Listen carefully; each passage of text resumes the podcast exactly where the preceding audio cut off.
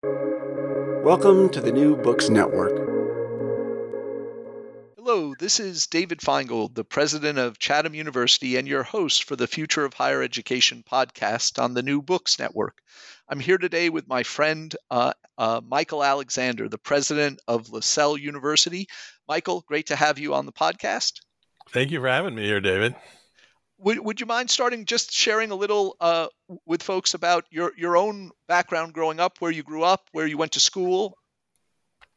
Uh, well, as a I, I, this could go on a little ways, but uh, yes. you know, I, I, I was uh, I grew up in the Columbus, Ohio area, but I was actually born in Springfield, Ohio, and uh, spent the first year of my life in the president's house at Antioch College, huh. which is kind of an interesting little fact considering where I ended up, and that I live in a president's house now. Um, and my father, my grandfather, was uh, vice president, dean of the faculty for thirty some years at Antioch, twice interim president, and I was close to him since the time I was a little kid. I can remember him, you know, in the fifties when I was just a child, telling me small colleges need other sources of revenue besides tuition. so those of us who think that's a new phenomenon, you know, I'm sorry, it comes up about every 20 years. Uh, grew up in the Columbus, Ohio area. My father uh, was a zookeeper who who did, couldn't make enough money when he had four children, so became a stockbroker. Uh, my mother was a school guy, school psychologist. In fact, became the most well-known school psychologist in the country wow. because she founded and was the first president of the National Association of School Psychologists when they broke away from the um, uh, American Psychological Association. And um, so um, I uh, ended up going to a private boys' school in Columbus. Um, played, you know, athletes of all three seasons, and uh, and and uh, was lucky enough to go on to Harvard uh, for an undergraduate, where I studied the history and literature of America.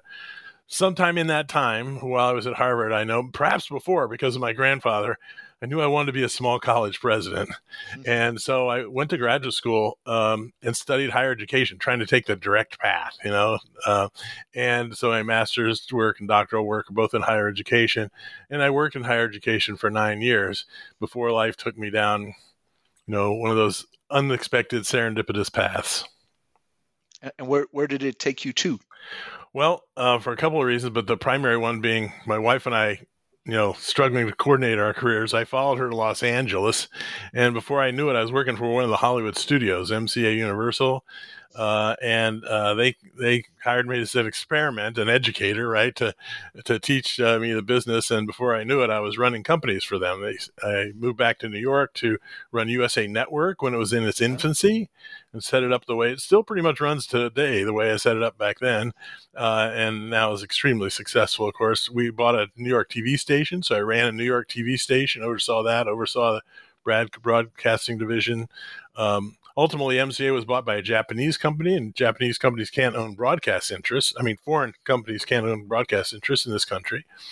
And so we spun my division off into a separate public company. So I ran a public broadcasting company for a few years till it was sold to a larger broadcasting company.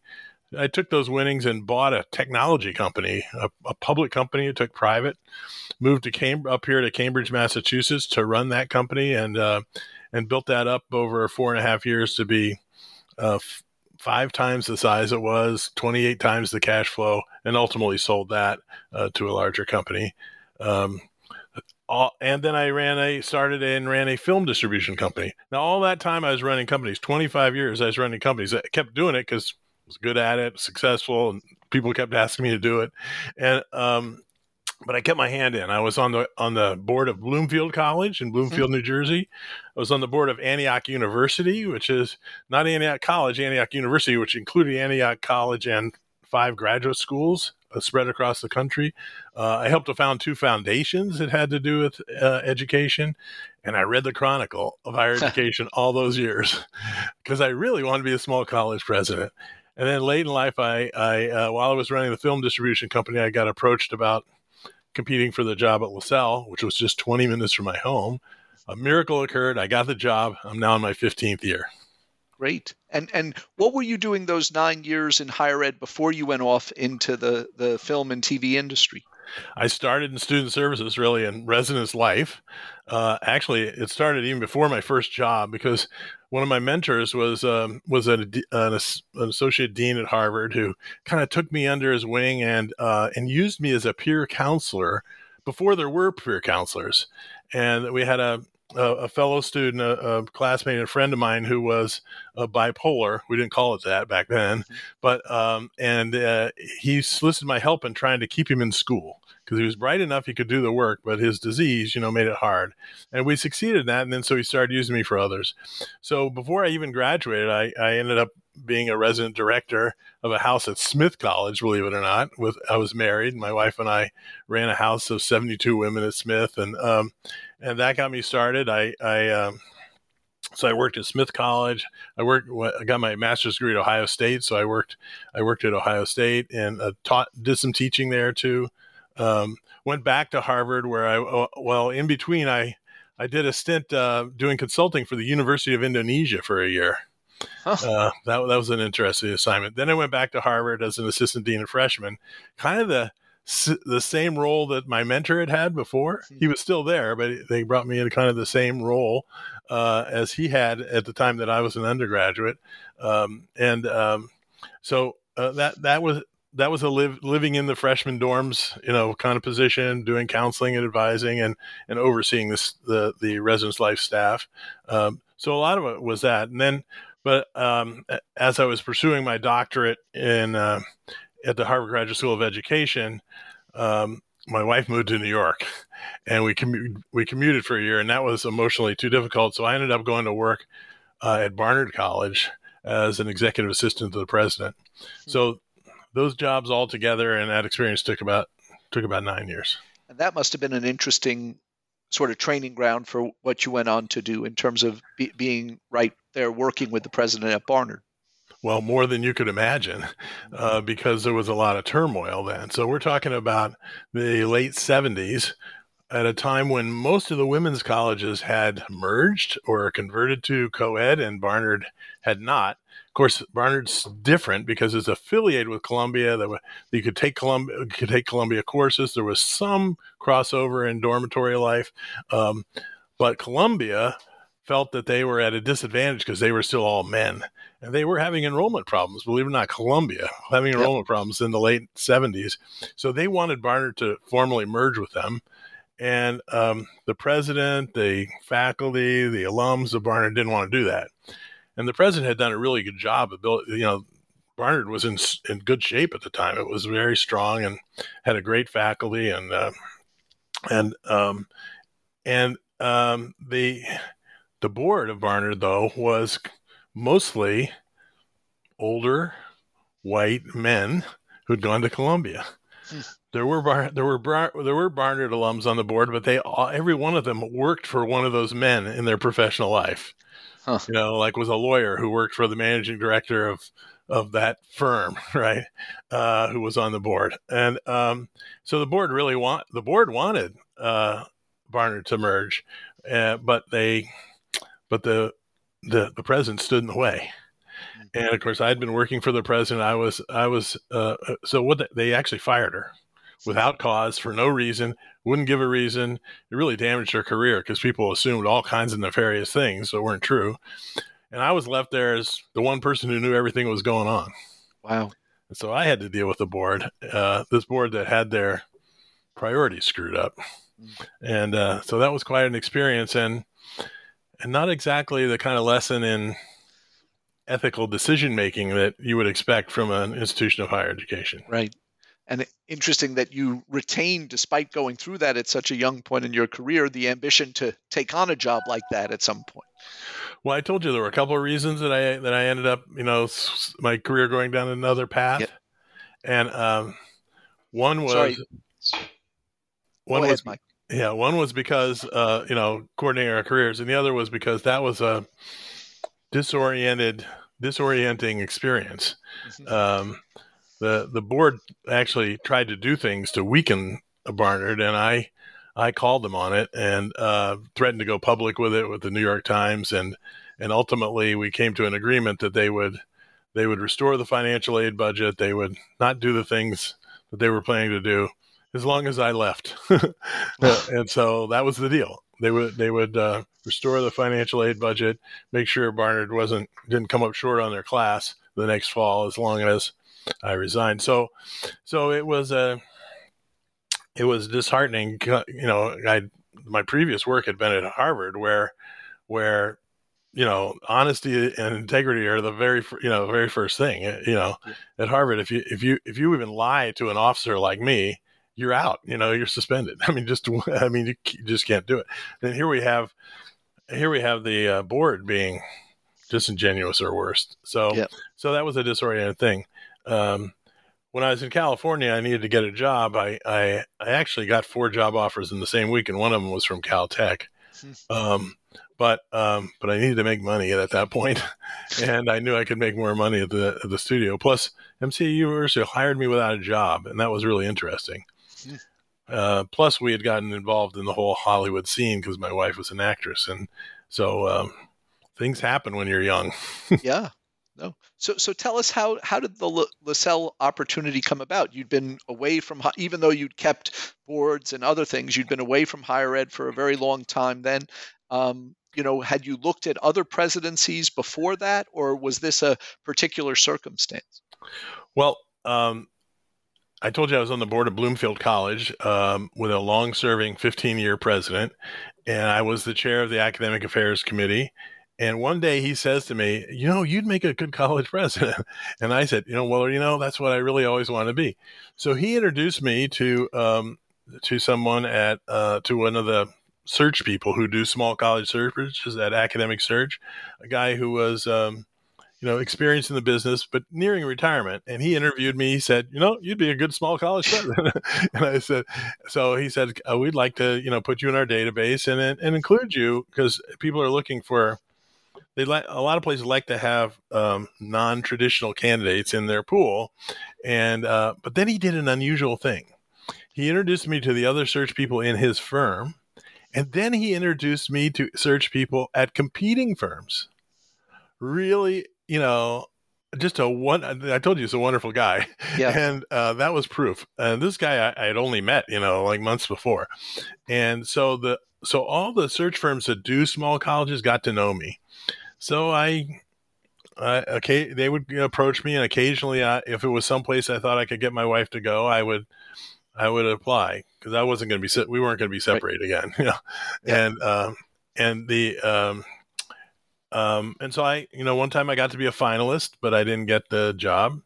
Uh, place not far from you actually and um and that and then um and then i'd gone off and started this film distribution company i got older i kind of thought that had my opportunity had passed. And then one day, Isaacson Miller calls me out of the blue and says, Hey, you know, would you like to, you know, put your hat in the ring for this job at Lasell? And, and I looked into it and found that, you know, I drove by it 10 times a week and, you know, and, um, it didn't, uh, despite the fact that I considered myself a small college kind of expert, I, I didn't know much about Lasell, but when I looked into it, I said, whoa, that's interesting. They're, they're poised to take off if with the right kind of leadership. I applied, and as I said, a miracle occurred because I got the job. I say that because the finalists were there were four finalists. Two of them were sitting presidents. One had been a president two places already. The third was um, was a 39 year old African American woman who was the dean at, at Douglass College, the head of Rutgers, and uh, and I said, "Well, with that competition, I, I maybe give myself a 10 percent chance." But you know, when you come back and go through the gauntlet of the finalists, of be there for a day and a half, it's kind of a it kind of levels the playing field. Mm-hmm. And uh, I think they just felt like I was the best fit, and I got the job, and it's worked out really well. So, so, so that, us, that 39 year old person, by the way, is someone you might know. Uh, Carmen, I'm guessing. Carmen, yeah. yes, is yeah. now is went, now went the uh, to be Oberlin president. First, first Cedar Crest, and is now the president Oberlin. Yeah, yeah. yeah. No, absolutely. We worked together at Rutgers when Douglass went through what you were describing with Barnard, right? She was she was she was there at that time. So right. Yeah. So so tell us what what what what did what was Lasell like when you when you came there 15 years ago? What was the you know what, what was the state of the college? What was it that you saw in the potential there? Because it's not easy, right? I mean, this is the most crowded higher ed market in the country in Boston. And so, um, you know, trying to figure out how you're going to compete successfully there obviously what, what, would, would be a challenge. Well, Lasell is the second oldest institution of higher education in the Boston area, meaning inside I 95 after Harvard. So it's been around a long time. But for most of that time, it was a two year college for women. in the 70s, you know, women's colleges and two-year colleges went out of favor. You know, as, as we said before about Barnard, most of them merged or became co-ed. Uh, Lasell didn't. It just became weak. It just became small and weak. And by the mid 80s, it was down to three, four, under 400 students. It was on the verge of closing. And my predecessor came in and and um, had you know uh, both academic and financial experience, and, and kind of said, we're not going to spend any more money than we have, first of all, and then we're going to be carefully bring it back. And so right away they became a four-year institution. Ten years later, became a co-educational institution. They had the brilliant idea of starting a retirement community on land that they owned, which has been extremely successful. 2003 started the graduate program. So made changes, but also were very careful with their resources, really pinching pennies all the way along and bootstrapping everything. So when I showed up, I saw I, I, I in 2007 there was something that uh, it was in a position where it kind of had gotten solid and had a you know between a thousand and eleven hundred students, and and was um, you know had a balanced budget. Uh, but they had been pinching pennies, and I I said, you know, and along with the team that was there, uh, we said, hey. It's time to make some strategic investments and do, you know, at risk and try and create growth. And um, so, so I was in the uh, in the position of uh, with with the team of being able to do that.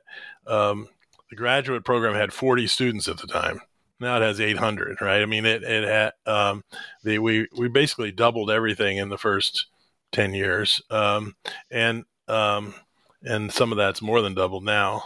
Uh, the um, so it it you know so we've made investments. We some of them didn't work, right?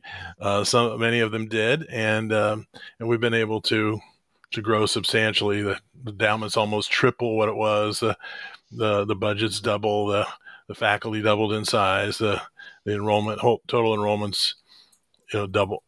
If you count both undergraduate and graduate, is about double. Um, so um, so it's been successful. The, the last couple of years, of course, have been more challenging. Sure. Uh, and we have we have been affected by COVID. There's no doubt about it. Yeah. So I, I'd like to come back to a number of things you, you just touched on, but but can you t- tell us a little more about that initial strategic plan? So, when you got there, sounds like your predecessor had done a great job of stabilizing and growing the institution, added a number of key elements. So, how did you sort of, because you weren't just new to Lasell, but this was a, you know, you you thought about being a college president for for most of your life, but this was new coming in there. How did you go about sort of figuring out what the key initial priorities were going to be? What, what what did that look like in terms of that first plan? Well, as I said, I'd been running companies for 25 years, reporting to boards for 25 years. I'd been on boards, both public, private companies, and higher education boards. So I kind of knew a lot of the parts. And the job, you know, people ask all the time, what's the difference? The job is 90% the same. It's, it's, it's not as different as you might guess. And I had developed an expertise in strategic planning, but I had my own approach. And so one of the first things uh, we did was embark on a strategic plan. There, there wasn't any recent one at Lasell, and um, and within the first four months, went through the whole process and got it approved by the board. It's a it's an approach that doesn't take a long period of time. It doesn't give you one of these thick things you put on a shelf and there. No, it's it's thin, it's direct, it's high level. But what it really is is gets the whole community marching in the same direction after common goals for a common purpose, and uh, and it's very um, specific in that the goals have to be measurable or concrete. They have to be something that's new, not just continuing to do something you're already good at, um, and um, measurable. I think you know what that means. Concrete means at the end of whatever period you've designed this plan to cover, that you can be able to tell whether you achieved it or not, rather than just being someone's opinion there are actually good strategies and goals that you can come up with that are just that you can't tell but but that's not what we do in our process. And literally we got hundreds of people involved and so we had a plan and people you know um, but and it culminates in a three day meeting where there are representatives of every constituency. At the end they get up and all agree that they're going to work together to achieve this plan. And when you do that it usually happens. Last spring uh, we created our fourth plan since i've been here. The other three we used them up usually before the period was up. So that means we achieved 90 or 95% of the goals. One or two we didn't achieve. uh, one or two we we could, we were almost we could see it was going to be achieved, and that's been a consistent pattern. Mm-hmm. Great. So, so what what have been some of the, the, the really key milestones in those first three plans you did that, that you're most proud of having achieved? It? Well, one one um, that comes to mind uh, right away is uh, diversifying the um, uh, the community. I think we had 13 percent racially minoritized students when I came, and we set a goal of get 18 percent in the first five years of, uh, my being there. Uh, faculty was four percent. The uh, board was four percent. The staff was about four. They were all under five percent. Um, and uh, but I had experience from doing that, and they actually won awards for diversifying companies. And I had a particular approach for doing that that that I kind of taught Lasell, you know, how to do, and um, and we blew those numbers away. We blew those goals away way before the five years, and uh, you know now we're thirty percent, you know, minority students. Uh, we got up to twenty eight percent minority faculty. It's probably 23, 24 now one of the things is when you're successful that people come and steal your sure. steal your faculty. Yeah. Staff hasn't gotten quite that high, but it, it um, but it got a, I think it's uh, I don't know what it is this year because we, we, it's gone up this year, but I think last year was 18 percent, uh, and the board is um, over 20 percent uh, minority. So um, so um, so we're certainly proud of that because it it uh, when when you're working on inclusion, intercultural competence, and uh, as we all are trying to do, it gives you a real advantage. Um, and uh, now it's harder to change the senior leadership because I had great continuity. That I kept the people who were who were there before I came, and they stayed a long time. But now, 14 plus years later, you know, half half the senior ma- management team are minorities, half are women. Um, so even if you go and look, you know, at our leadership page, you see a, a lot of diversity. So it really helps when you're when you're trying to you know doing the difficult, hard work and uh, work that you have to sustain of helping people understand how to learn from each other's differences, how to use that as a mechanism for growth and personal development, um, and then how to how to identify and and mitigate inequities that are built into your systems. Um, it helps uh, to be able to make that kind of progress or, or be able to demonstrate that you've done it. Yeah, no, no question. So I, I, wanted to come back to one of the things you mentioned your predecessor done was actually how I first got to know you was Lasell Village. Um, can you tell a little about the, the origins of, of how that um, you know full service retirement community came to be on the campus and how how it operates with with the campus and the university? Remember, I said my grandfather told me how small colleges need other sources of revenue. Well, um, the team that was here in 1990, and that my predecessor was in his third year, maybe, they had a, a, a big plot of land that had been given to them um, with the with the caveat that you couldn't do, do anything with it for 25 years. In 1990, that 25 years was up. So they said, "What are we going to do with this land?" And um, they weren't in a position yet to build like dormitories or you know things like that. Um, and I, I, it's still a mystery today how they came up with the idea of building a, a, retirement community, but they came up with this idea of building a retirement community, and um, uh, as a way to, um, you know, spread the the the the the, the ideal of lifelong learning and make it a reality. We they we already had two early childhood education programs on campus, and uh, and to make and to make more money, and to give another revenue stream. Frankly, and that was a primary purpose of it. It then took ten years to make it happen because the approval process, you know, um, neighbors and the city said, "Oh, a retirement community in the middle of of this, you know, suburban neighborhood? No, no, you got to be kidding me! It would be horrible, you know, the traffic and all these old people around, you know, I mean? and um, and so there was there was tremendous resistance, but um, but perseverance uh, held. Uh, there are some advantages in the law. One of the things we did was establish uh, Lasell Village as an educational institution. Because the plan, which has uh, been implemented, is that would be that the residents who live there would be required to engage in educational activity virtually every day of their lives, for at least 450 hours per year. So think about that; it's more than an hour a day, and that allowed us to to qualify as an educational institution, which gave us some advantages in zoning, and so we eventually overcame the resistance and uh, got the thing built. it was there was originally a development partner, as these things usually have, um, and then um, something happened that turned out probably was probably seemed horrible when it happened, but it turned out to be a wonderful thing. Is for Lasell, the development company, as somewhere between fifty and eighty percent of the construction was done, they went bankrupt. And you got, can you imagine getting that call? Uh, we're filing for bankruptcy tomorrow. But what happened is that allowed Lasell to buy it out for pennies on the dollar. And so Lasell owns and operates the village, which means we get to keep all of the benefits, the intergenerational activity. We get to we get to make sure that that's been built up over 20 years, and we get to keep all the money. Uh, and so the two, uh, Lasell Village and Lasell University, operate very closely together. The, I'm the CEO of Lasell Village. Uh, the person who runs it every day, the president of Lasell Village, you know, reports to me and is, is a university employee.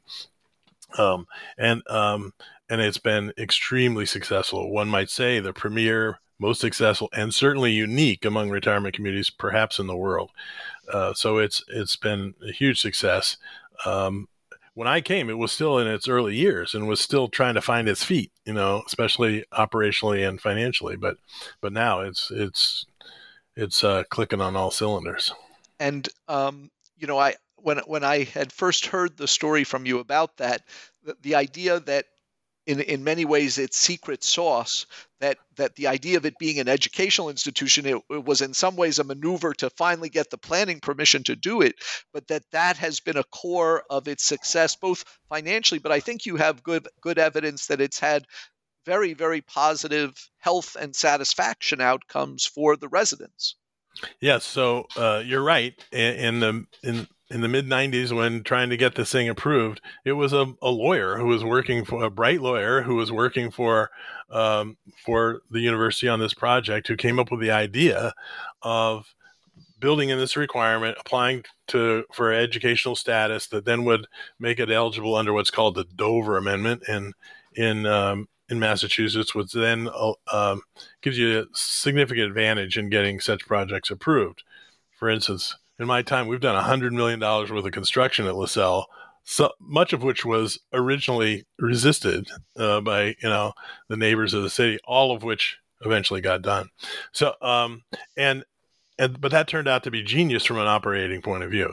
Um, and, um, the, uh, what was the second part of what you asked? Oh the, the health outcomes, the health and, outcomes, and, right? Satisfaction outcomes. Yeah. So we also started. We have an we we received when it opened. We received an endowment from a donor of a million dollars to set up a research institute called um, the Fuss Institute for Research on the study of aging and intergenerational studies, and um, the hope was to be able to study that. But it turned out we couldn't we couldn't get any grant money because there's no control group for what it's so unique. There's no there's no way to have a control group. Um, but we believe that it um, and, and now it's been there long enough that we believe um, that it does have um, uh, benefits. For instance, we've gone now I think five or six years without a, a single person ending up in a memory care unit.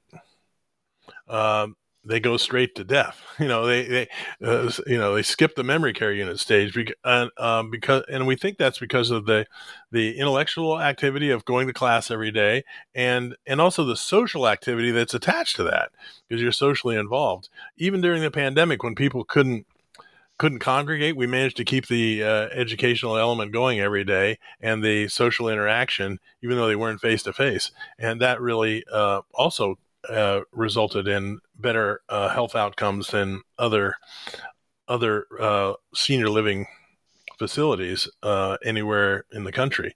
So it's been um, we can't prove it still. you know, I can't scientifically prove it. But Atul Gawande, who's you know considered one of the experts in this yeah. area and uh, writes from New York, if you look at some of his articles, he's frequently mentioned Lasell Village as um, as an example of what he's talking about. That you know, in his book Being Mortal, he talks about how you know as as senior living when evolved into assisted living and it kind of took on the goal of keeping people healthy and safe keeping people alive and safe. And um, and that had certain outcomes. But what he discovered if, is if a place instead of focusing on that focus on the quality of life as you age it turns out your quality of life is better and enjoy it more, and and you live longer. uh, so you get better outcomes from focusing on that than you do on directly trying to keep people alive. Um, and Lasell Village is an example of that. And can you say a little more about the educational component, what those educational activities look like in that 450 hours? I think it's fascinating that by you know you, the self-selection that happens, where not every senior is going to be looking to be in college for the rest of their lives, but those who are coming in, this is part of what they're signing up for. And so, how does that interface with the with the rest of the university? Well, obviously, it self selects for people who want that. Uh, so there are people who come and examine it and say, well, I got to go to class every day. No, thanks. I'm going someplace else. But on the other hand, even during the Great Recession, we remained full because there was always demand for what it is we offer. And um, so the options, there are many options. So people, residents of Lasell Village, they can take any course they want at the college, at the university. There are specific courses that we promote to each time, each semester that we think will they'll they would like and enjoy, but they can sign up for anything. Um, they we have as people aged in place, sometimes a 15 week course turned out to just be too much to do. So, a number of faculty members now offer courses where they've developed a module in the beginning. A lot of our courses are problem based or project based, in fact, almost all of them. So, they would develop a project, like a three week project in the middle, and they would invite Lasell Village residents to come in and just participate in that project or or that activity with the class for those three weeks. So that's another way. We also deliver courses and activities specifically for them in their facility. Lasell Village are 16 buildings connected by bridges and tunnels, and and each one has some kind of educational facility in it a, a high tech classroom, a fitness room, an art studio, a woodworking shop. Um, and um, all those things count as educational activities. Uh, even if you, even if a group goes to the symphony together and comes back and then talks about it afterwards, that counts, right? And um, we, but everybody has to report on their hours, and, and then we return that into the city because we have to prove that we're an educational institution. We have to keep proving it. I think the last time I looked at the actual average was 550 hours per year. Um, so there's there's all kinds of ways they can fulfill that uh, obligation none of them think it's an obligation. You know, they're very involved in committees and on boards and stuff. You'll be in a meeting with them, and, and the meeting will be half over and say, "Well, I got to go now because my class is starting," and they, and they always they always prioritize their their class. Um, in fact, we have people over 100 years old attending class every day.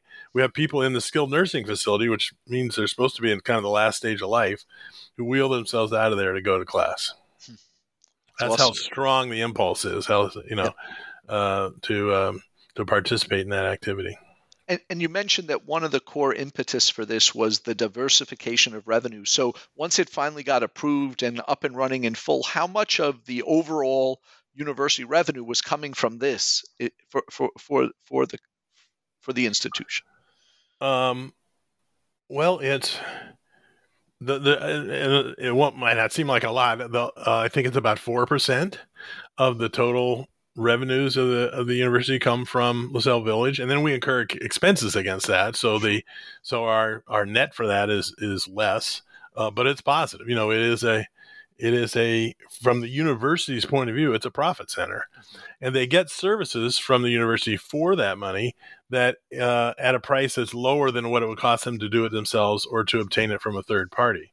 Um, for instance, they pay I think about $250,000 a year for information technology. There's no way they could do it on their own for less than a million.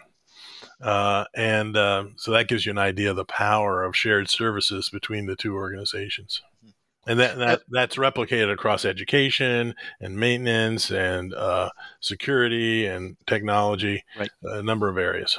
And when you say four percent, that that's direct things that the the the university is providing to it. But in terms of the over, because they're all part of one corporation, right? No, that, no. no, they're not. Okay. No, uh, they're two separate 501c3 corporations, but there's a holding company over them. And the holding company is the sole member of each, and ultimately, theoretically, has control. But each of the each of the uh, two separate corporations has its own fiduciary board, its and um, its own um, financial audited financial statements. Its assets and liabilities are separate, but the management is common. So that's management and services are common. That's how both organizations save money and um, and how the university turns that into a source of revenue and income. Right. So, so to ask my question another way, within that overall corporation, the single one, what was the size of Lasell Village relative to the college or university when when it came? Uh, when it well, when it started. Whatever now? point makes sense. Well, you now, know, what, now's, it, now's, now's what makes sense. Right. Now's what makes sense. If you, um, it, uh, the Lasell Village is about a twenty million dollar operation. Uh, that's that's what its budget is, and um, the and um, the university net of financial aid, if you if you take the net, right. uh, is about a sixty million dollar operation. Right. Okay, so it's Great. significant. Yep, absolutely. So there there are a number of other colleges and universities that have um, retirement communities co-located on them. Penn State, Florida, others, but none, as far as I'm aware, that's gone anything like the extent you have. Why, why, given the demographics, the huge growth we're seeing in baby boomers, why don't you think there have been other imitators of this, given the success of the model? Well, Lasell Village has gotten publicity all over the world because of this model. Um, it is has a very high rating, you know, both in terms of its its credit rating and its you know quality ratings. You know, it has the highest rated skilled nursing facility in the state. It, it um, you know has an A rating from Fitch. It, uh, um, and so people have all over the years constantly come to look at it. In fact, so much it got to be a burden. We had to start charging for people to come. But um, and uh, and they'd say, "This is great. We want to do this." And then they found out it wasn't so easy. So um, nobody has been able. People started out genuinely wanting to replicate it, but they haven't been able to. I think they're. I'm not sure the reasons, but I have theories. One, they usually get pushback from the faculty at the beginning, and Lasell did too. Lasell did, but Lasell, but once the faculty started to experience it and learn how to do it, it became it turned into a positive. Now they love having you know residents in their classes, but so like many things, the the specter of it was different than the reality. Uh, but I think that I know of institutions where the faculty is just you know put up resistance and administration kind of gave in. Um, the other the other reason I think is because this the sane part way of doing this because these, these, investments to build these places huge is the same way is to have a partner. And those development partners say you got to be kidding. We're going to require people to to go to class? Uh, nobody will sign up. We won't get the pre-sales we need if we do that. Now that's wrong but that's what they think. And since they're bringing most of the money the the, the educational institution gives in. Um, now there are two that are in process that swear they're going to do it. Um, uh, one Bar- at Berry College, they're building a facility right now, and they're in they're in their pre-sale period. They're in their they're selling places now. Um, so we'll we'll have to wait and see um, if they really pull it off. And the other is is Purchase in New York, um, which um, there it's a, you know they had to they had to actually get approval from the legislature to do this. I mean, it, it took a long time. System, yeah, yeah, by the public system, and and uh, and I and the president's changed there, so I, am not sure exactly where they are in their process, but I know uh, at least the previous president, it was his goal to to try and uh, do this. Now, a lot of them provide access, right? Though even at Penn yeah. State, you can audit the courses but there has to be room in the course. You have to get permission, and you have to pay extra, and not a lot, but you have to pay extra. So there, so we've you know more than once we've surveyed. There are over a hundred of them, by the way, around the country already, and we've we've surveyed them, and um, and they they fall into different categories. Sometimes the affiliation is very loose. Uh, maybe just a ground lease, you know. Uh, uh, other times it's you know uh, closer, but um, the, the the participation rates in education, um, everybody offers some kind of educational uh, activity, uh, ranges from 4 to 20%. At Lasell Village, it's a 100% by definition. Yep. Yeah, we're, we're, we're in the midst of our own experiment with it. So we, have actually ended up adopting the Eco Village model from Ithaca, New York, on our sustainability campus. So we're about halfway there in deposit. So we've got 18 of the 35 we need for the first phase. But but I think it will be great. It, this is more multi generational, but but it's definitely going to have an emphasis on the intergenerational learning. So, so I wanted to ask you about a couple of the other really innovative things that that you helped initiate during your tenure. Um, one is, is a cooperative one, the Low Cost Models Consortium. Um, and so I'd love to, to hear about the, the origins of that, um, how it came about, um, and, and sort of how you've seen it evolve. Well, as you know from your experience, that um, small, uh, small, medium-sized colleges and universities meet once a year at the Council for Independent Colleges Presidents Institute, and uh, and you know I was had you know some experience with collaborative kinds of efforts between institutions, and and I wanted to talk to some other presidents about the idea of of getting together to talk about what does it mean that our business model is broken, and if it is, how do you know how do we develop new business models? Everybody's talking about it, but I don't see anybody doing anything about creating new models. And so at um, the meeting was in San Diego that year, and and uh, two other presidents and I sat down and talked about it, and they immediately said, "We have to do this. We have to do this." Uh, those were Carol Leary at Bay Path and uh, Shirley, Shirley uh, um, uh, what's Shirley Booth? Uh, what's Shirley's last name? Uh, at um, at Houghton College, and the president of Houghton College, and and they so we all said let's talk to our friends about it. So we started talking to friends before we know knew what We had um, about ten, you know, who wanted to talk about this further. Uh, Lumina Foundation provided an opportunity for us to get together in Indianapolis in their offices, uh, which we did, and that was in June of 2015. And that got us going. And, and our our objective at the beginning was simple was what are the new business models? How can we experiment with new models? How can we help each other experiment with new models? How can we encourage each other? So we really just started out as a mutual support society, saying, uh, you know, um, let's pilot some some experiments. Let's uh, give each other critical, you know, constructive criticism. Um, help us to each other to overcome the impediments we would receive, which we knew there'd be resistance for change that radical in our in our organizations, um, and and give each other moral support. We also then talked about developing programming together as one way to try and bring down costs over the long term. Now we knew you'd have to do a lot of it to really bring down the cost, but you got to start somewhere, and we so we did. In January of 2017 at CIC, we made it we made it formal and uh, signed agreements, started paying dues, signed, uh, got a consultant to help us facilitate and organize things, uh, who was a former president herself. Um, and then it, it grew. Uh, well, at first we agreed to keep it at no more than 20 institutions, but then uh, it got to the point where we had we had a joint program in certified financial planning. We uh, uh, we had a lot of experiments started at individual institutions, including at Lasell, and so we decided to open it up. We re- we removed the dues and uh, and started a course sharing program that would allow us um, a source of revenues.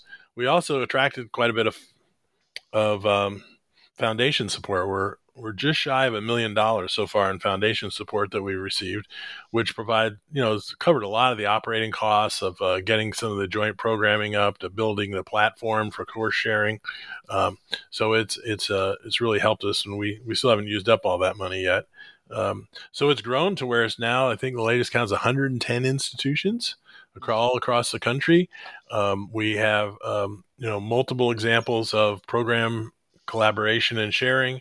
Uh, we um, we have experiments that have been going at some places for years of lower, you know, of ways that students can go through our institutions at lower cost, meaning they pay less. Um, figuring out how to generalize those and make those broader is, you know, we I, honestly we haven't figured that out yet. Um, but that's that's the goal. Is the long term goal the lower cost models for independent colleges consortium is to reduce the out of pocket cost for students 30 to 50%. So, in other words, they won't have to borrow as much money.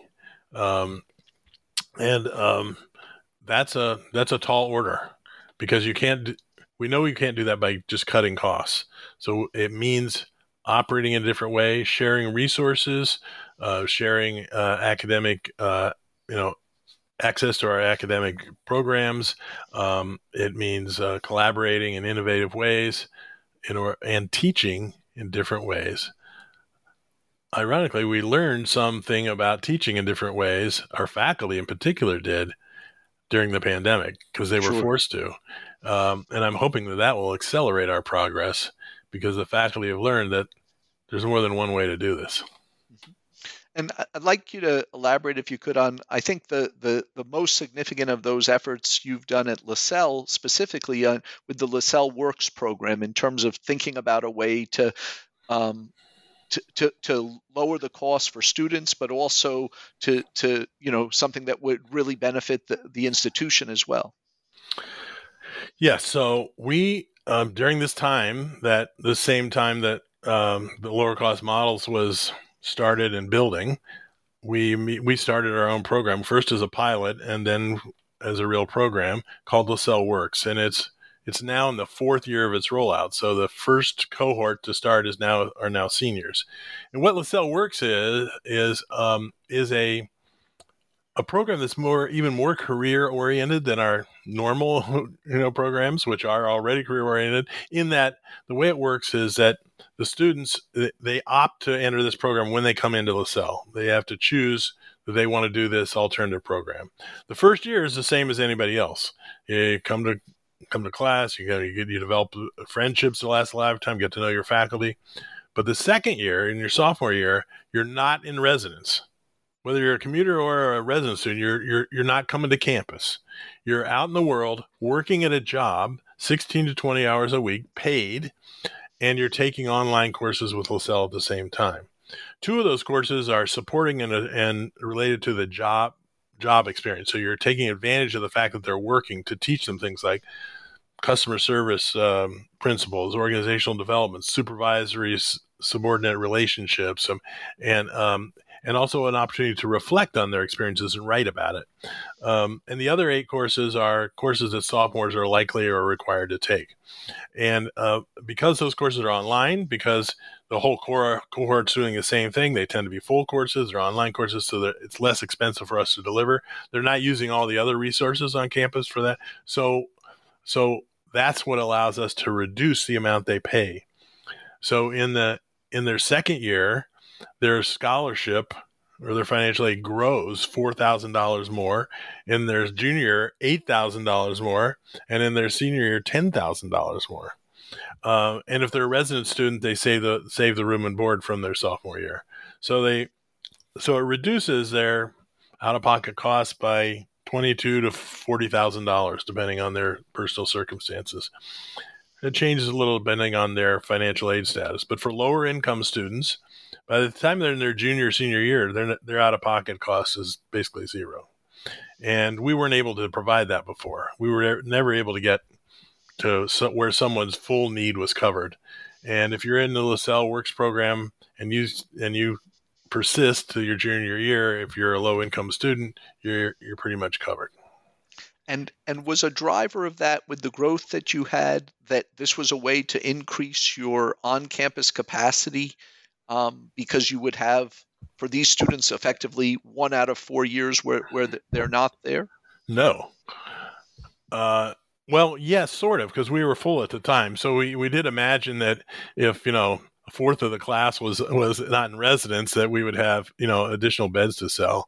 Um, but um, but since then, that's not been the case. Um, so um, so I can't it, it it does theoretically open up um, increase our capacity, but we have not been able to take advantage of that yet. Um, I can't even prove whether it's attracted more students to Lasell yet, uh, and that's partly because of the pandemic got in the way. Well, we had hoped to do our first evaluation last summer, but you know, so if you follow it, what they do is when on junior year they come back to campus, right? Well, because co- that was the COVID year for the first right. cohort. Not they everyone didn't come back. back. Right. They're yeah. already used to doing online. We were giving reduced tuition for remote study. So naturally, they studied remotely again. Yeah. So now they're back this year. Um, but, you know, so we, we need them to be back. And the juniors, um, uh, the seniors are back and the, and the juniors are back. So now next summer, we think is the first time we can really do a solid evaluation to understand, you know, how successful it's been. And, and of the, course, we're learning things and tweaking it as we go along. Yeah. And the jobs they're doing in their sophomore year are those ones that you've arranged, and are they related to their um, their choice of degree subject? They do not have to be related to their major. Internship have to be related to your major. They're not internships. They are jobs. They they are you have to, you know, get up and show up every day and go to your job and do the job. So they, they can literally be anything. Um, uh, yes, we help them get jobs, but it turns out we seldom have to most of our students already have jobs or or can get jobs. They already have work experience. Even before Lasell Works, 70% of our students were working at jobs either on or off campus. Some of those were just weekend jobs, and they you know they leave campus to go work on the weekends. But um, it turns out that you know um, out of um, 80 students that you know need to find jobs um, in sophomore year, maybe we've helped in each year. So one to five have needed help. you know, and um, um, now things happen. Somebody, somebody, you know, it is possible to lose a job, especially during COVID, right? They have, to, so there have been cases where they've had to find other jobs, but you know, because they were in the program, they tended not to get laid off. You know, the employers, you know, the employers had signed up to be part of the program, and so I think that influences them. You know, if they're if they're in a situation where they're laying off, they pretty much don't. Some people get better jobs in the middle and switch jobs. That's okay, uh, as long as they keep working. Um, so they have to keep working, and um, and so it's very interesting. Uh, so all kinds of things happen. Now, some of them do get jobs in the area their major, um, and more and more we're finding people who who sign up at the beginning already have that lined up.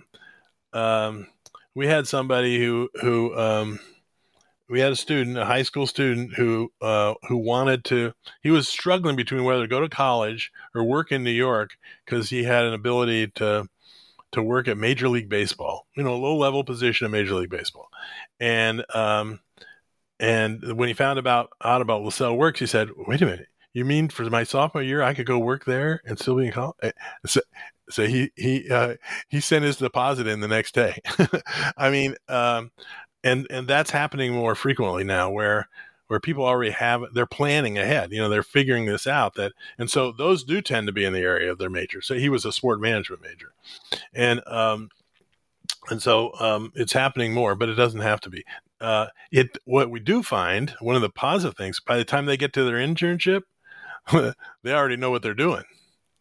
They know what it's like, and so then they move into a job that is in the area of their major, and they tend to do well. And is there a reason? I mean, you have with Northeastern nearby, right? You have a, a very strong co op model. Was there a reason as employers are signing up, you weren't trying to get a closer alignment between the work and the and and the the study? We didn't want it to be an early internship. We didn't want it to be a paid internship. We and um and and we frankly thought that would be harder because they're because they're just sophomores, right? And um so we didn't want to make that requirement. We didn't want it to be an early internship. We wanted it to be different than that. And it's you know, and and we wanted to limit the hours because they're taking five courses at a time at the same time. So you know, um, you have to sign agreements to do this, right? You and the employer have the employer has to sign just saying we'll pay at least minimum wage, minimum wage or more, sixteen to twenty hours per week, and we'll agree to give you feedback on the student and the program. That's it. Right. And that feedback can be oral, but um, uh, but still, there you know, um, there is someone checking: is this an appropriate place to work? Is this appropriate employer? Um, we so we do have staff who are doing that. Great. Now, Michael, fairly recently you made the transition from college to university. Can can you say a little about um, what led to that? It sounds like for quite a while you'd been in the graduate business. You'd been doing it. What, what was that uh, a fairly straightforward thing once you decided it, or was that that something that needed convincing for the the faculty or the board? Or it needed convincing, but not when we did it. Um, at one of our earlier strategic planning meetings, we did a module on college versus university, and um, and at the before we even started the discussion about it, I, I asked the group, uh, which was faculty heavy, um, do um, how many people think you know we should change the university? uh, 25% yes, 75% no. Then we had a whole discussion about what would it take, what would have to change for us to become a, a university, and we came up with a whole list of things, which is published in our in our strategic planning report, the internal report. And um, and then I said, now if we achieve 50% of the things on this list, how many of you think you know we should change the university? Two thirds said yes, one third said no. Now that was several years before um, we actually and then uh, so we did it again in 2019 so i think it was that was uh, it was five years later five years later. And we had we had a lot of those things on that list more than 50% of those things on that list had occurred including the fact that the graduate had become a very significant element. There were many many programs and many more students a significant staff uh, doing uh, both graduate degrees and professional studies and uh, on the just starting up an online bachelor's completion program. And um, so we we'd, bec- we'd become more complex. So by the time we got there university was more of a reflection of what we'd become than what we you know mm-hmm. aspired to so um and, with Lasell Village, that that you know factor, it just had become a not not particularly large, but more complex institution with more elements to it. We thought it would have marketing advantages, and um, and our our some of the older alums didn't weren't too happy about it, but all of the younger alums were in favor of it. All the students were in favor of it. Um, they felt basically it would help their resumes. And we thought maybe we thought it would help particularly the graduate program. Now the graduate program since then has has grown very fast, but that was also you know COVID happened right after that. Right. So it's really again it's really hard to evaluate whether university you know changing university how beneficial it's been because the the grad go to the graduate program could have been because people were out of jobs and because you know or or working fewer hours or looking to change their careers. Um, and um, so that we, we think that had a lot more to do with it. In addition to the fact that we were a- uh, adding programs and we had we have a particular one particularly hot program. So um, so again, COVID's frustrated us in our evaluation processes around that as well. Um, can, can you say a little the a big part of every college president's job is fundraising. You mentioned the big increase in the endowment.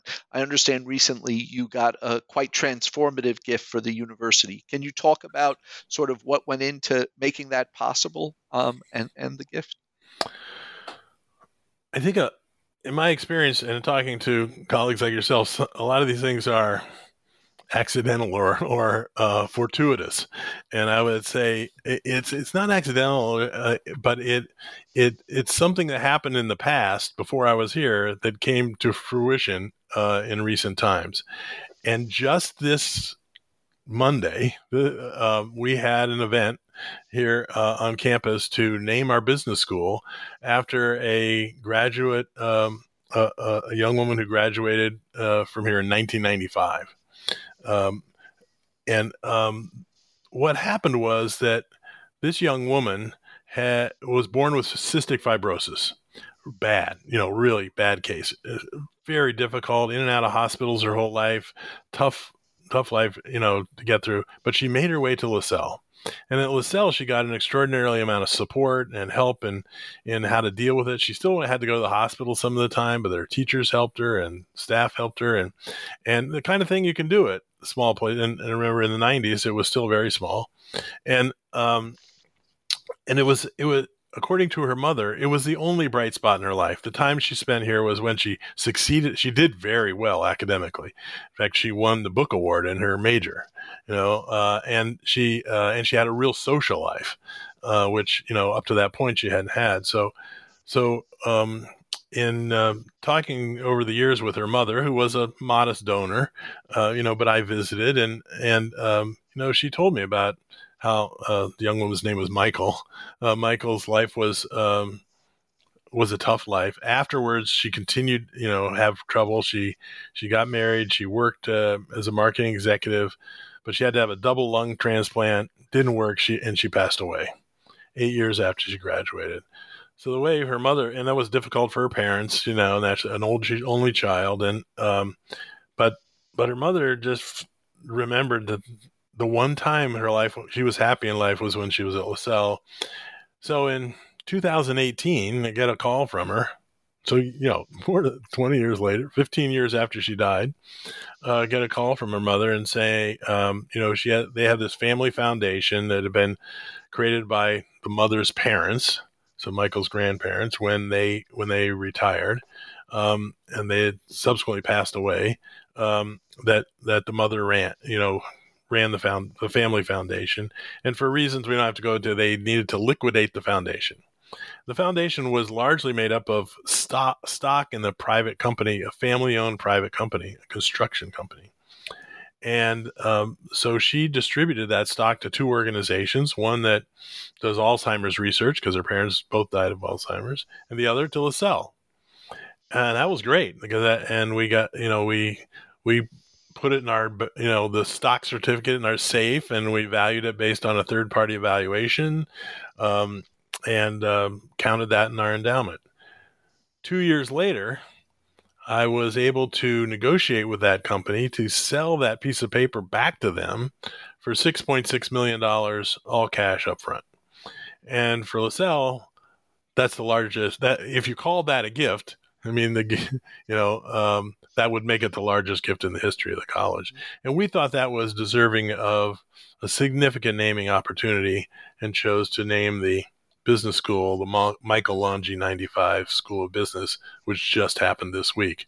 Um, and that's that's been one of the elements that's added to our endowment, um, along with the fact that during uh, during COVID we haven't we've we haven't drawn excess money from the endowment. In fact, we we've drawn less than we normally draw, uh, and um, and the market returns have been high too. So our um, our financial underpinning has gotten nothing but stronger in the last few years, even while operating budgets have just been very difficult to manage. Sure. Um, and speaking of difficult to manage, you know, for all college presidents, none of us thought we were going to be in the public health business. But these last 18 months have obviously been a, a huge learning experience. You've had the additional challenge of having a, a full retirement facility on, on your campus. Can you talk about how you've navigated that and and you mentioned that you're hoping there will be some lasting benefits that come from this. What do you see that looking like for, for Lasell? I hope I can remember all those questions. Sorry. Uh, since I'm of an age where I qualify to enter Lasell Village myself now. Um, the university benefited from a number of things, including the fact that we have access to reasonably priced testing in Massachusetts. Um, but uh, we also benefit from the fact that Lasell Village had to move quickly and learn things fast. And we learned from them things that we were then able to apply that caused Lasell University to be one of the safe, their campus to be one of the safest places on earth. Lasell Village wasn't at the beginning. In that first month, April of 2020, we actually lost six people. Now those people were all in decline, but the but COVID put them over the edge, and um, and they quickly had to adjust and and became a leader in how senior living communities should um, protect themselves um, and um, put in protocols and space in procedures and operations. And, um, you know, visitors didn't get to come for a long time, including family members couldn't come. People were stuck in their, in their apartments. But as I said, we kept, we had the fortune, good fortune of having closed circuit TV in everybody's apartment. So the, the educational classes were able to continue through closed circuit and, and through Zoom. Um, the the residents themselves invented ways to be socially interactive even while they were physically separated. Uh, so we learned a lot of things that very quickly we had to apply uh, at the university, uh, and we did. Uh, and um, because of the you know the spring break that came that we the people did not come back for that spring anyplace right here. So by the next fall we had our act together. We knew about how to do the protocols how to how to talk to the community about about um, uh, adhering to the protocols, and we had the testing, uh, and we were able to test everybody twice a week, um, and that uh, that allowed us to have extremely low infection rates. We never had an outbreak. We never had anybody go to the hospital. Uh, and after that April, after that first month, that April twenty, that also was true at the village. Haven't lost anybody else. Haven't had uh, really had we had one person shortly in the hospital um, but um, but really have been able to fend off uh, this deadly disease for that whole period since, and that's uh, continued right into through this semester. So, one, you can say we've been fortunate, but two, um, two, I think we've we've our community has come together. Um, our COVID nineteen task force has um, has you know staff and faculty and experts, and and it has Lasell Village residents on it, including an immunologist, and virologist, a public health expert. You know, uh, you know, um, who are are really up there in terms of their experience and knowledge, and that's been a huge benefit. Um, I know with the low cost models consortium, many of the other things you've done, you've really been thinking about the changing competitive environment for smaller private institutions. I'm curious, what do you see ahead for us in the next decade? Um, you know, there seem to be an awful lot of trends out there that are, if anything, only going to intensify the pressures on them. How do you see it unfolding in terms of, you know, consolidations, closures, new business models?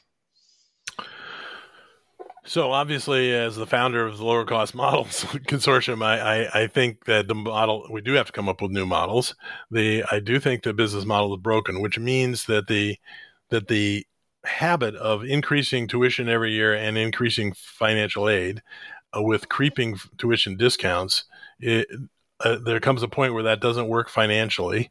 Um, it affects your ability to improve the quality of your student services, your the student experience.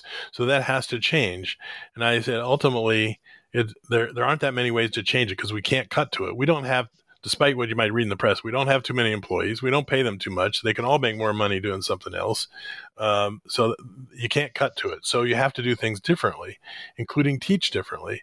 And I think on during the pandemic, and I think this part of your last question is we we did learn about about different ways of teaching and ways to make more use of technology. We all added technology in our classrooms. Uh, for instance, we now record all classes through through our learning management system and another piece of technology we record all classes.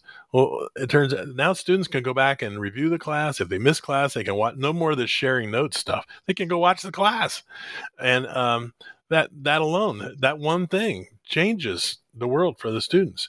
Uh, there are many such examples but the main one is that the faculty learned a lot about adjusting their teaching to the different learning styles of individual students there's been talk about that forever, ever since uh, Howard Gardner's book about multiple intelligences came out.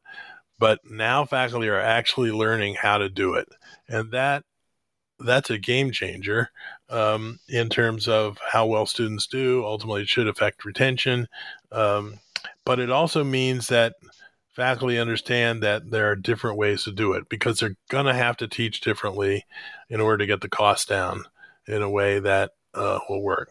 Now, you asked about affiliations and combinations. I truly believe that has to happen. We have some experience with that. We've done shared services with two other institutions that were hugely successful in terms of improving services while saving money. Um, twice we pro- we provide services to other universities, other colleges where they saved money, we made money, and the and the level of service went up. Um, so I know that that can be done. But I have also learned it's really hard to do. I've been talking to other institutions now for a long time about shared services or about even more significant combinations than just shared services. I can get a lot of presidents who are interested and see the benefits and want to do it, and they run up against boards who aren't ready for it or don't want to hear it. Um, recent experience, uh, another uh, president who really believes it's the right thing, and, and we agreed the thing to do was to get me in front of their board so I can just explain it to them, answer the questions because I've been working at this a long time. They refused to meet with me, almost because they were afraid I might convince them. you know, and um, and I've had that experience multiple times. I had experience with one board before uh, where you know I really felt we could have helped them, and I told them, well, okay. And they, they canceled my appearance for the board a day before. And I said, okay, but don't come back to me six months later because I, I can see from your numbers it's going to be too late. Sure enough, six months later, they came back to me. I said, it's too late. You're out of money. And they closed. They didn't have to. Um, so uh, it's a very difficult area to to actually take action. There are some, you know, examples there are a lot of examples that are put out there as positive examples that are not what I'm talking about because the in the process an institution disappeared. I don't think that's necessary. So in our area, we um, uh, no no we um, Wheelock, Wheelock College disappeared. I mean, they said, you know, they merged with BU. No, they, they got subsumed. And uh, BU is going to figure out what to do with their land. Pine Manor kind of gave them themselves and their and their uh, real estate to Boston College, and Boston College will exploit that land. But Pine Manor won't exist anymore. Um, but that's not what I'm talking about. I'm talking about combinations where uh, the institutions can continue to exist under their own uh, name and legacy with their uh, own accreditation, uh, but benefit from being aligned with other institutions so that you can share services, you can um, align your academic offerings to be more efficient, so you can share courses and, and students. Uh, you can improve the the, uh, the, options that students have. Um, there are a, a lot of things you can do if you can if you could really do that. And in some cases, you that that combination could be in a place where the reputation of one of the of one of the institutions could rub off on the other and help it actually uh, become more attractive to students. I think there are many such instances. If you could get the boards to see that vision and and execute on it, and understand that in most cases, financially, there's no risk involved, because almost all private colleges have underlying assets that are not on the balance sheet, primarily their real estate. Uh, all the Massachusetts um, places that re, uh, colleges that recently closed, they closed because they ran out of cash. They couldn't pay their bills anymore. They couldn't make payroll, but they closed. They sold their assets. They paid off all their liabilities, secured, unsecured. Every liability was paid, and there was money left over. Every single time. And uh, there's something wrong with that picture, right? Right? There's something wrong with that picture, and um, and if if we could get trustees to recognize that, there's a, there's ways to take advantage of it by by combining organizations under a common umbrella um, that shared services. That you know, uh, when you do that, if you if you if you actually have a change in control, you can put that real estate on the balance sheet because uh, it, it, qualifies as an acquisition. And uh, so your financial profile changes, your uh, credit rating changes, your ability to borrow money changes. and um, um, there, there's huge benefits to doing it. But, um, you know, there's a great reluctance to give up any kind of control uh, or, or even the perception of control. Mm-hmm. Um, that's that's holding us back as a as an industry. Uh, and this applies in publics too. This is not just privates I'm talking about. You do see some of the publics doing it. Georgia, they merged a bunch of the state colleges. Just, just had it here in Pennsylvania. Three, yeah, three in the west and three in the east. You have it there. Connecticut's trying to make it happen. Yeah. So you, some of the publics are actually doing it. Um, but, but, you don't... also slow and painful, of course, because of the public process around it too. Oh yeah, yeah, it's very very difficult. But um, um, so I, I think, you know, why shouldn't we be doing? Why shouldn't we be getting our act together and helping each other, supporting each other by becoming part of a common organization? Just, just the just the sharing of expenses uh, can can be a huge amount. Mm-hmm. Might be a little long for someone to listen to. Well. um, so in terms of the trends that are disrupting higher ed, I'm, I'm curious about a, a couple of others um, as you look at forward. One is sort of the entrance of the, the mega universities, the ASU, Southern New Hampshire in your backyard, Western Governors. Um, you know, we, we dealt with, and I think they're on the wane now, the for profits. But, but this presence of places that are aspiring to be 300,000 or more students um, and and obviously having scale, but with higher quality, I think than than we saw before. How how much of an influence do you think that is for the smaller privates? And then what what do you think about in terms of of sub degree level things, certificates, micro credentials, other qualifications? So you you tend to ask several questions at one time. So the uh, so about the mega universities, um, you know, I, you know if we don't recognize that as a wake up call, it's not just that they're mega; it's how they're doing it, right? Because they are teaching in different ways, right? They're they are delivering at lower cost, and um, we eh, you know in our traditional methods we don't hold up well against that. Now there are people the the the contradiction here is there's a whole bunch of people who still want that residential experience and their parents want it. It's just that they can't necessarily afford it, uh, or not enough of them can afford it for to sustain as you know the number of residential colleges that are around. So at Lasell, we have that problem, and that's that's one of the issues around Lasell Works. We about 20 to 25 percent of our each class enters Lasell Works a bunch of them drop out after the first year, not out of Lasell, but out of the program after the first year because they say, you know, I love it here on campus. I want to come back. I want to stay on campus. And they agree to pay the higher price to come back. Um, so we're perceived as being a traditional co-education, you know, secular residential college university, right? We're, we're perceived as that. That works that makes it hard for us to to convince people hey we got to look at things a different way. We got to we, we're, we're going to have to we have to compete with these mega universities. You know we um, and and there's an opportunity for it because it's the the reason the university of phoenix isn't what it used to be isn't just because um, of the quality. Uh, a lot of places they had good quality. The the issue they just became too big and like anything huge, the, the quality of the services begins to erode or at least become highly inconsistent. If we got our act together, we could take advantage of that because our quality is very high and we give individual institution to every student attention to every student, including our online students. And if you talk to our to our uh, graduate students who, gra- who when they graduate, they'll tell you that you know that oh my god this is some of them have experienced southern new hampshire they say this is so much better and and it's really because they get the individual attention they you know it's the quality is higher and so i i think we we can take some of those students back if we um if we could figure out how. Um so that was uh the mega university yeah. uh question. What was the second part of the question just wondering about things like micro credentials, yes, right. Um, small, smaller, shorter qual- qualifications. So that's another th- another one of these things is easier said than done. Uh, we have some of it. Uh, we have more certificates. Uh, we have uh, you know some badges that you can. Um, they we're trying to make some of them stackable, but um, they're they're not really obviously stackable yet. They're they are stackable, but not obvious. Um, there are some ways you fall into it accidentally. For instance, we have a a deal with the Ministry of Education in um, Antigua, where uh, where we're teaching a set of four courses to every teacher in Antigua, every public school teacher in Antigua, and they, the Ministry of Education pays us for that.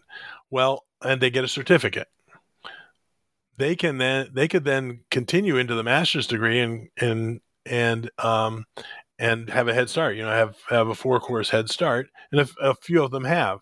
So there's a place where they you know it kind of sort of ad hoc became stackable um, credentials we're into credentials. In our most recent plan, it says we will develop a credential in every program that's tied to industry and sponsored by industry. So, for instance, I'm currently working with the biotech industry on a credential that they would sponsor that our students could earn that would say when they graduate, they're ready to step right into a particular job in the biotech industry.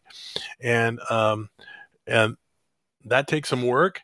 There are several, a number of areas where we already have it um, some are built in, like teacher education, it already exists, right? Athletic training, it already exists.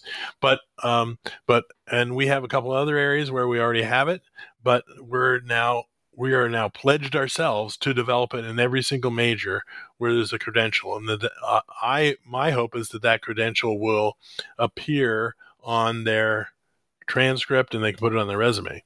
Um, we have um, we have some badges. So you you can get a badge in writing proficiency. You know that will say you know employers care about can you can you write a business letter, a, a, a, proposal, a presentation. Well, we have a badge that, set, that says the faculty have determined, yeah, you're proficient, not just okay, you're proficient at that. Um, we, we're in the process of implementing one uh, to say you have proven, you as a student have proven your ability to be collaborative Now we do a, a lot of work by teams, but and uh, and collaboration and teamwork is very desired in in the world of work today. So if we can if we can um,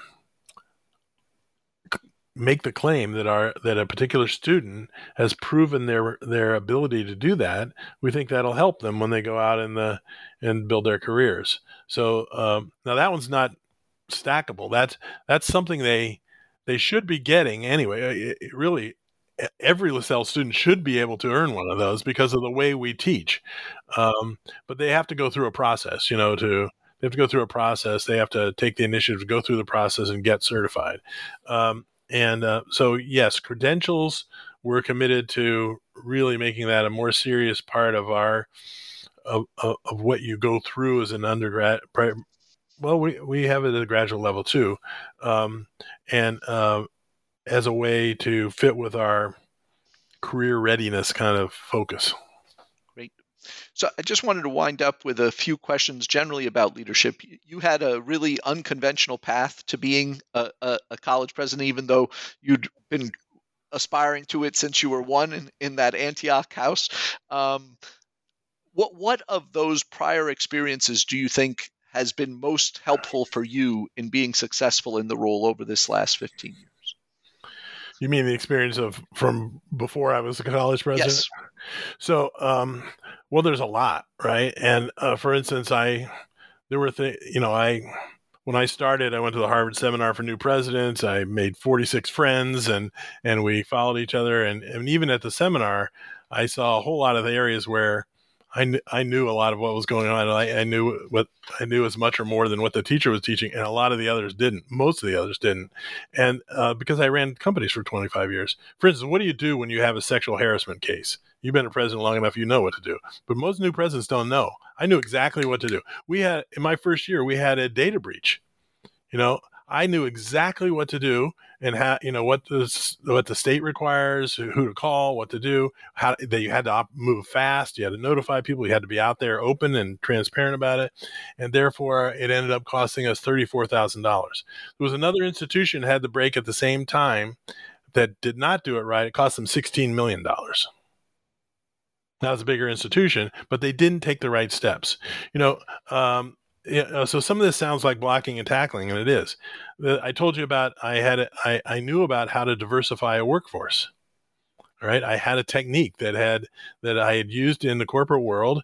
I had won awards for it, um, and so I instituted it when I came here. And what it is is when we whenever we are hiring for a position, we are required to have a diverse candidate in the finalist pool before we can make an offer. Then you make an offer to whoever the best person is you know so you're it's not reverse discrimination because you're not going out and saying you have to hire a minority for this position. No you have to have a qualified minority and, and then what happens is actuarially a certain amount of the time they will be the best fit right? Or sometimes you won't get the first one and the second one you'll take the second one and because uh, you'll have good, good candidates and you know they're all qualified by definition and that slows things down. At first people had problems with that they got some pushback. I don't get any pushback anymore because people have learned yeah, this really works. yeah. well, and here, here in Pittsburgh, we call it the Rooney Rule because you know that's what the NFL adopted to when they realized that you know they had a predominantly minority workforce but almost no leadership, and so you know been, Rooney. Yeah, yeah, they've been a little inconsistent in in the application. Uh, yeah. Well, monitoring or enforcing that rule. Yeah. Yes. But in my case, you know, I had to enforce it for a long time. You know, so I uh, they had when before they could fill a job, they had to come to me, right? And, and they had to certify that they had, you know, um, sometimes they would say, you know, they, well, we can't tell, and I and I said, too bad, you, you got to find out. Um, and um, so, um, and it turns out you can. I mean, sometimes you get well well, there are hardly any, you know, minorities in in the development world. You can you just can't find a, a high level leader. You know, when we're looking for a new vice president for for university advancement, they said no, there, there just aren't any people. And this is this is from a search firm, right? I said, well, you're not going to get paid. I told you this up front. You're not going to get paid. You know, when they presented the first set of candidates, there was not a minority. I said, yeah, forget it. Hold hold hold this. Went back out, and sure enough, they found somebody that was highly qualified. It's really good. Now we and then became a finalist. We did not choose that person. That search firm placed him at the university at, at Berkeley right after that. wow. you so know, they thanked you. and and, uh, and they and now that search firm always has minority candidates in every pool. So it's not so that they they picked up on that and they and now it's become a a selling point for their service. When when you look back um, on these 15 years, what would you say was the most challenging sort of issue that you faced, and how how did you address it? Well, well, COVID. I mean, I mean, uh, including the most challenging is to is to keep your own spirits up, right? Because you got to be the leader. You got to keep people on a positive, you know, looking at a positive viewpoint. And and you and through COVID, because it lasted much longer than any of us expected, that was hard to keep that going. You know, uh, it was amazing how our communities pulled together in the same direction. You know, I went I went over a year without a single complaint about anything unbelievable, not from a student or faculty member. And I always said, you know, when I get my first complaint about parking or food, I'll know we're back, right? Sure enough, in the last month, it's happened, both of those. so, I, and so people said, "Oh, we got these complaints." I said, "What are you complaining about? that means we're back. This is good." now that you know we can have trivial complaints is a good thing. So um, no, but seriously, um, you know, making decisions when you don't know whether you're making the right or wrong thing, where you have very little information to go on, where you feel like you're guessing, uh, where you have to, you know, adjust and undo decisions you make. Um, that's that's foreign. You know, we don't. That was unusual before COVID, and then it became standard. Um, and uh, but we did a good job of keeping our spirits, keeping it positive. We we we did a strategic plan in the middle of it because we we got to look forward. We got so, but then this then the Delta variant came and that, to personally, that was tough because I told people, just get us all, we, we got to all be vaccinated and we'll be good to go. We'll have our social lives back. And then August, the Delta variant data comes out and I have to pull back and I have to say, well, I know I said that, but I also said we have to be flexible. Things can happen, but it, it was discouraging. Yeah. Uh, to me, I mean, me to me. And now, yeah, to, to everybody. No so question. do you do you do you share your feelings with people and say, look, yeah. I'm discouraged too. I, you know, I'm frustrated, discouraged, or do you, or do you keep that, you know, positive attitude going? And, and, um, or in my case, I tried to do both, frankly. I thought it would be disingenuous, I thought, to, to, to, you know, hide my own feelings in that case. And, uh, cause it, um, and it got in the way, you know, I was looking forward to getting my job back. And here there's still today, I'm making decisions all the time about that are because of the directly or indirectly because of, of COVID that um, that take up time. So uh, that get in the way of my doing my regular job, or God forbid, I want to start a new initiative. And we have a great idea for a new initiative, but when we went to the community to discuss it, we got a lot of pushback, and some of it was legit. I mean, it was all legit, but but some of it was. I think I disagree with. But the one I can't I can't, I can't fight back against is, hey, look, we have all we have all this stuff loaded on us already. We just can't take on a new initiative right now. We happen to be in our self study year for our 10 year accreditation. We have the COVID stuff. We have the new strategic plan we're implementing. How are you going to put another initiative on top of that? We just, we ju- you just can't do it. We're all, we're all fatigued. We're worn out by COVID. What do you say? You know, uh, normally my, my community would be, be all over it. I mean, the, I, they even like the idea you know they they they want to do the but this and um you know as college presidents what's our job? Our job is to stir the pot is to keep things evolving. You know we got to keep our organizations changing even though change is difficult for people. And we always have to measure that. We always have to be careful not to overload people and burn them out. But that's more true right now and that's frustrating. yeah yeah, it's that exhaustion factor of people thinking we were through and then it, it's going on for another year. And I think you've already touched on it a bit there. But my final question was to you know now, now that you've you've had the experience, done this for for for 15 years, what what advice do you give to folks who are thinking about being college presidents, university presidents, in terms of of thinking about the role or or, or things that they they need to do to be successful? Okay, in answering that question, I'm going to assume that, that the pandemic doesn't last forever in its right. current form, yeah. right? This that is it, not a pandemic question. Right. That, that so let's assume we've at least gotten it down to endemic stage, like the flu. Um, and uh, I would do it by telling a, a story about having discussions with people like you. know, my you know we talk a lot among each other, and when we, frankly, when we get together, we we talk about our problems and our challenges and our frustrations, and you know, a lot of times they're saying, "Oh, my board is this or my faculty is that," you know, and uh, we, you know we share these and commiserate with each other, but then the conversation ends with, "But it's the best job I ever had." I had great jobs all along. I ran a New York TV station. You can't imagine how exciting and daily and how that's different every day. It's a great job, pays a lot of money. Um, I got to start companies and you know build them up into something significant. Uh, you know, going from 400 to 2,000 employees. I mean, um, I had, I've been very fortunate. I have great jobs. This is the best one, and the reason it's the best one is because of the rewards are daily. Because the reward is being able to see those students grow and develop and change in front of your eyes every day uh, and know that you're taking them from late adolescence to early adulthood and and and getting them to a place where they can go out and enter the economic mainstream and build their own families and put a roof over their head and provide educational opportunities for the next generation. So it's like earning a living and giving back at the same time. It's the best job I ever had. Well, I can't think of a better note to end on. Michael, thank you so much for being so generous with your time. It's great to speak with you and wish you all the best in uh, getting to this endemic stage and, and, and being able to move forward with your new initiatives. Well, it's been fun. Thanks a lot, David.